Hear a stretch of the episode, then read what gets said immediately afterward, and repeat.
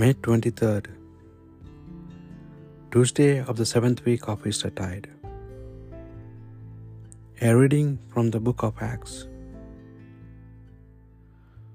From Miletus, Paul sent for the elders of the church of Ephesus.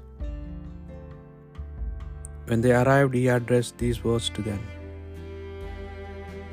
You know what way of life has been ever since the first day I set foot among you in Asia.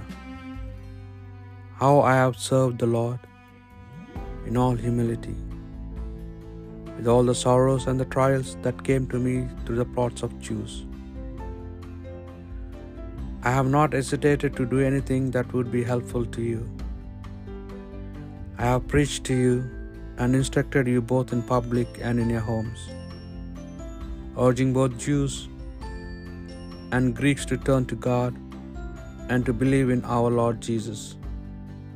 And now you see me a prisoner already in spirit.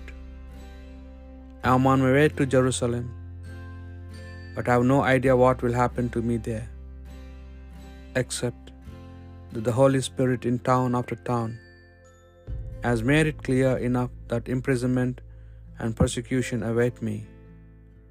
But life to me is not a thing to waste words on, provided that when I finish my race, I have carried out the mission the Lord Jesus gave me, and that was to bear witness to the good news of God's grace.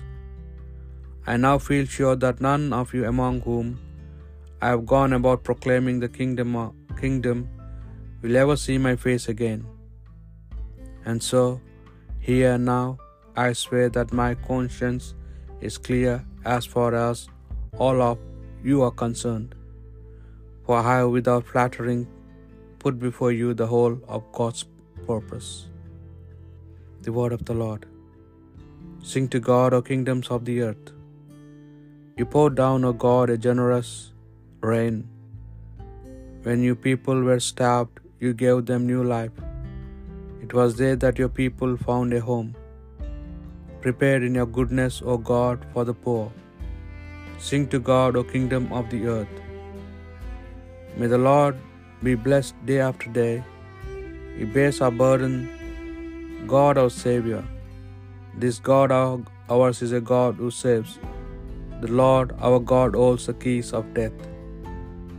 Sing to God, O kingdoms of the earth. A reading from the Holy Gospel according to St. John.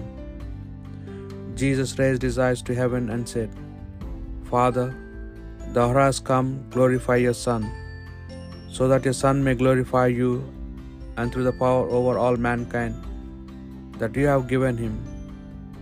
Let him give eternal life to all those who have entrusted to him. And eternal life is this to know you, the only true God, and Jesus Christ, whom you have sent. I have glorified you on earth and finish the work that you gave me to do.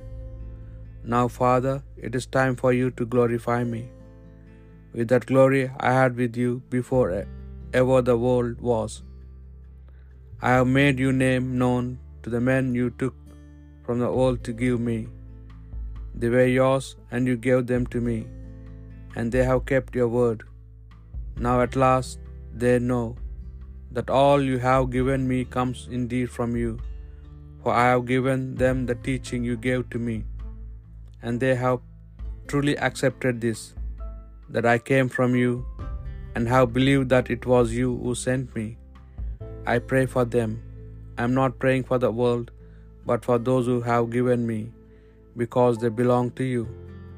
All I have is yours, and all you have is mine, and in them I am glorified. I am not in the world any longer, but they are in the world, and I am coming to you. The Gospel of the Lord.